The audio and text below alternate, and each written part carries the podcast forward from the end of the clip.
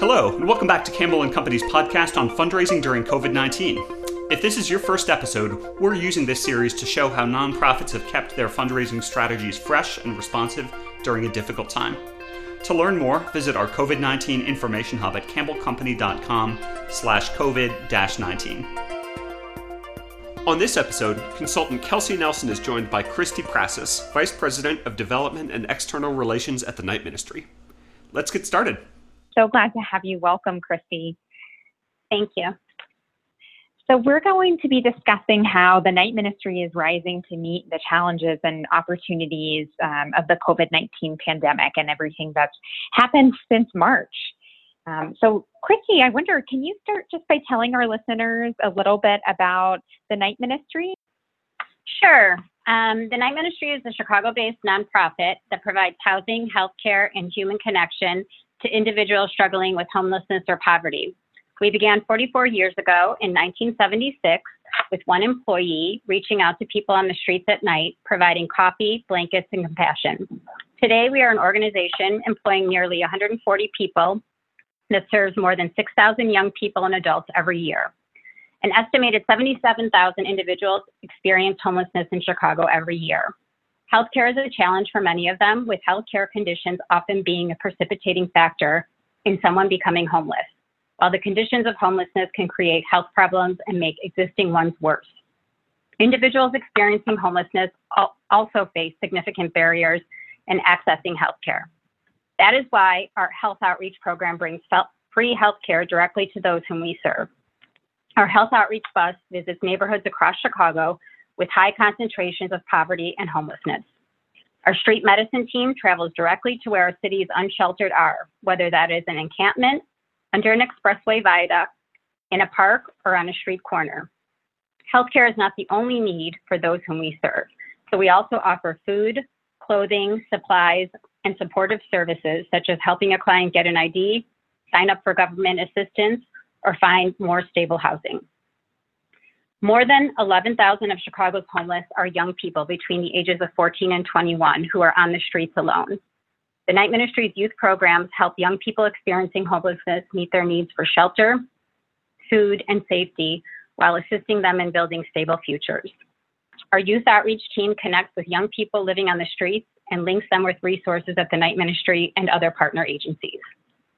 Our youth housing programs provide structured, safe, and supportive living environments for youth from all backgrounds who face multiple challenges, ranging from overnight shelter to short-term and long-term housing.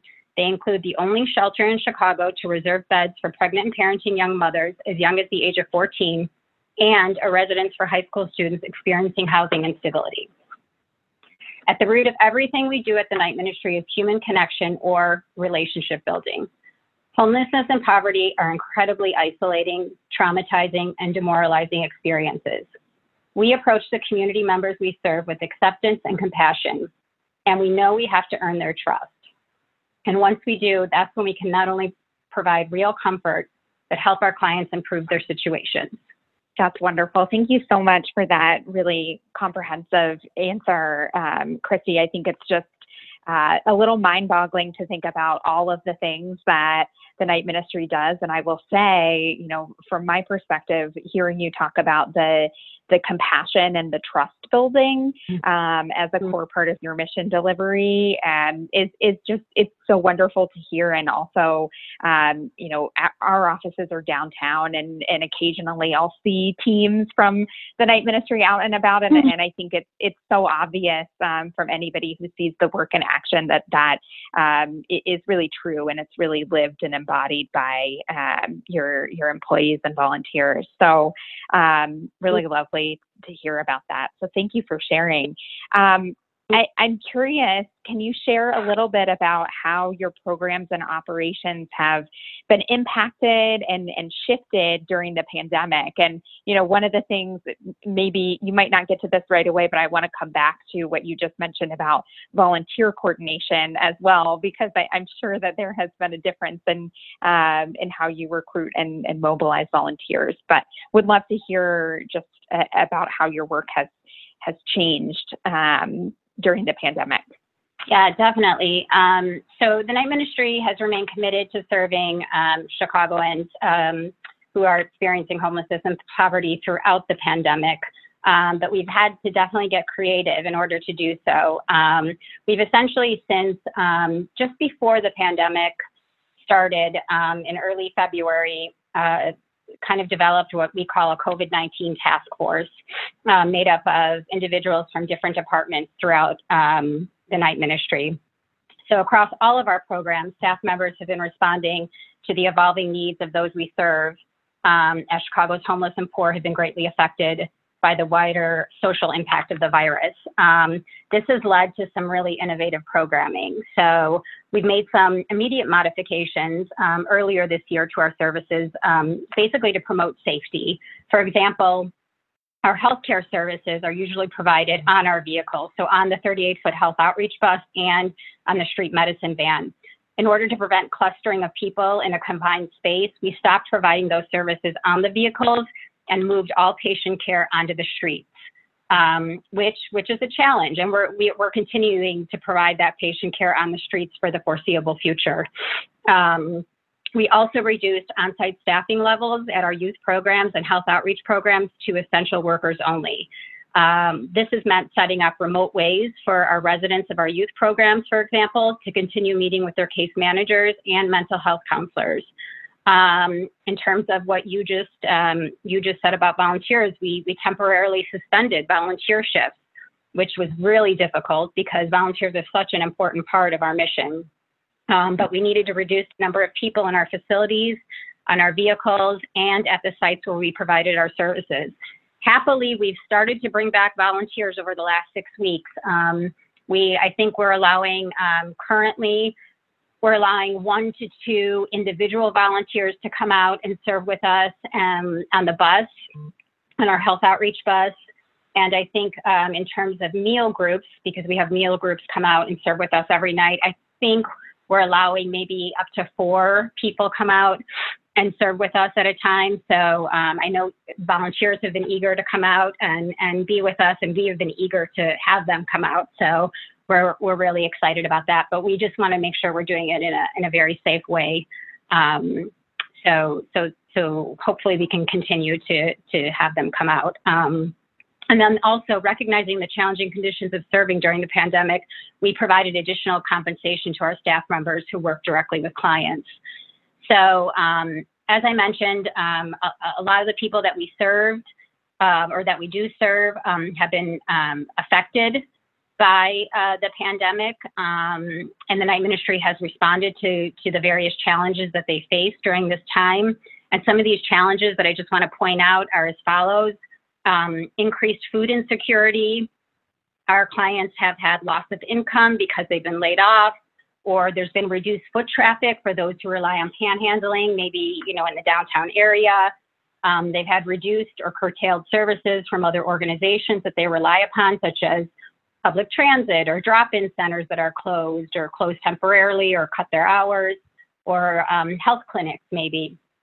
Um, even more than usual, our staff have been consistent, um, consistently assessing what our clients need and how to help them get those needs met.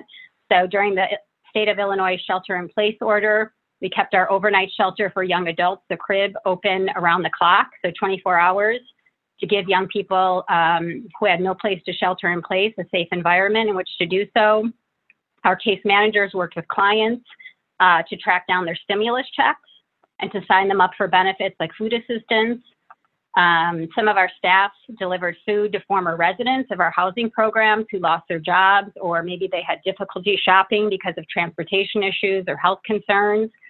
Um, we began outreach on the CTA when some of our staff noticed that large numbers of Chicago's homeless population were riding the trains overnight instead of staying in the city shelter system. Um, we've been connecting clients with substance use challenges who want to get clean with a tele-supported medica medication treatment program. We're seeing a lot of um, overdose during this time.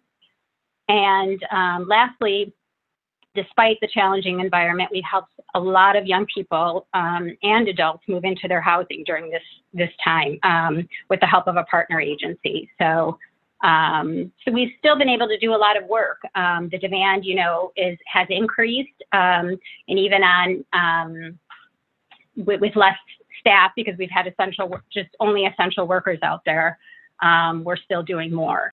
Wow, thank you. Yeah, I, I think you know it's it's overwhelming to think about how all of these problems have compounded upon each other. But um, it, thank you for for everything that you um, just shared and and all of that work that's happening. It's really um, heartening, I think, to see the fast pace at which um, you know your organization and I think others like it have, have responded to this incredibly challenging time. So um, thanks for sharing that. Chrissy, I want to I, I want to shift now and ask you a little more about um, fundraising. And mm-hmm. I wonder, you know, obviously it, it takes funds to um, keep our organizations going and to respond to this need. And I'm, I, am i am wondering if you can share um, maybe, you know, the most innovative fundraising practice or, or new thing that, that you and your team have tried since the onset of COVID 19. So um, I think there have been a few things that we did rather quickly. I don't I don't know how innovative they were, but I, I definitely think they were effective. Um, so I think you know the biggest thing we did was move, or we had to move to virtual programming. So um, some examples of that are um, you know since 2003 we had been hosting tours um, of our programs, uh, what we call we call them van tours, and typically once per month we give a tour of our youth shelter program, one of our youth shelter programs, and one of our health outreach bus stops, and it gives um, our supporters a chance to view program view our programs in action, and also to talk to staff and ask them questions about our work. And the tour typically lasts about three hours in the evening, 5:30 to 8:30. Uh, with COVID, we developed an online tour with staff and client interviews and tours of the youth shelter and health outreach bus. And again, it's a couple of hours long, but it's it's, it's virtual. It's online instead of obviously in person. Um, and I'm not sure when we'll be able to go back to in, in-person tours. Um, we also moved twice in the past eight months. Um, we moved from our office in Ravenswood to a temporary location in early December of 2019, and then again in May of 2020 to our permanent office in Bucktown. And of course, it's a perfect opportunity for us to host tours of our new space and have an open house, but we knew that wasn't possible. So, mm-hmm. um, videotaping virtual tours of the new space and making those tours available to our supporters. We've also had to conduct, conduct um, online or virtual volunteer orientations. Um, so even though we haven't been able to bring volunteers on at the rate um, at which we want to, um, we're still conducting orientation so that when we are ready to bring them on board, that they're ready to go. So we've had pretty couple pretty large groups of volunteer orientations that we've done virtually, and it's worked out really well. Um, and then lastly, we've hosted um, a Facebook Live interview series to provide um, content, additional content content for supporters to learn more in depth about our programs. And some of the topics have been um, meeting homeless youth, uh, where they are, helping young people to thrive, taking healthcare on the road, sort of a mobile approach, and then discrimination, racial inequity, and homelessness and poverty. So, and we hope to continue that Facebook Live interview series throughout the rest of the year because um, it has been very uh, successful for us, actually. So, um, so I think that, that the virtual programming has really, um, really been um, effective for us definitely. Well, I think you might have already answered this question, but you know, I wanted to ask if you've learned anything or, or imagine that you will carry on um, any of, of the practices, fundraising wise or engagement wise. And it sounds like you know, uh, virtual programming is definitely an, an area where you might continue to uh, meet audiences there. Is there anything else that you're looking forward to continuing to do or, or that you've learned, you know, is a better delivery method for some of your donor and audience engagement in this time? You know, so I think I, I, mentioned that human connection and relationship building is sort of at the root of everything we do at the Night Ministry. And I think that we've seen that human connection um, with our supporters is, is more important now more than ever during the pandemic. Um, in quarter four of this fiscal year, we've acquired more than 500 um, new donors as compared Wow. to for 150 last year during the same time period. So I think it's because we've been very visible. We've been out there. We've had, I think we've been featured in more than 20 media stories. Um, and so people, you know, since we've been out there, our, our staff have been out there, our vehicles have been out there. Um, people have noticed us. Um, and I- think, and we've been also connecting with our donors more. Um, we've always done, we've always found it very important to make um, thank you calls to our to our supporters. You know, um, our staff board, our volunteers call just to say thank you for a gift. But I think what we're seeing now is that people are home and wanting to know what's going on and those calls may where they used to last five minutes before may last 45 minutes now because Mhm.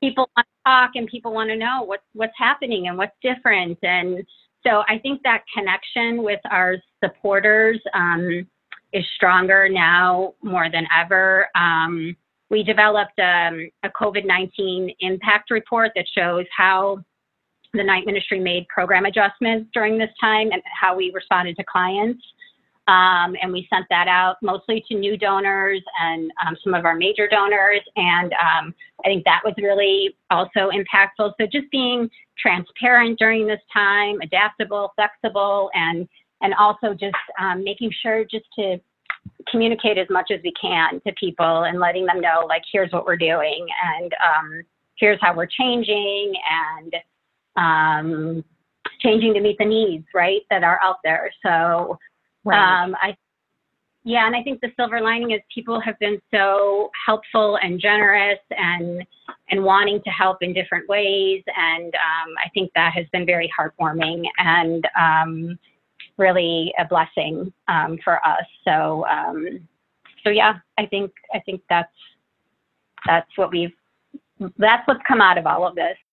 Thank you. I think there's a lot in there that you know I, I've heard um, reflected by other organizations uh, across the city, and you know the idea certainly of transparency. I think everybody understands that in this time, being upfront about um, needs as well as uh, you know the the shifts that have had to um, be made is really smart. Um, but I, I love what you were talking about in terms of human connection and that you know it's something that was in your mission all along um, and that really is, is a guiding principle and value and you found a way to authentically communicate that and amplify that to your donors um, so Mhm. I, I love hearing that well thank you so much christy that that'll wrap up today's podcast i want to thank you um, i hope that her insights and experiences inspire you all That's it for today.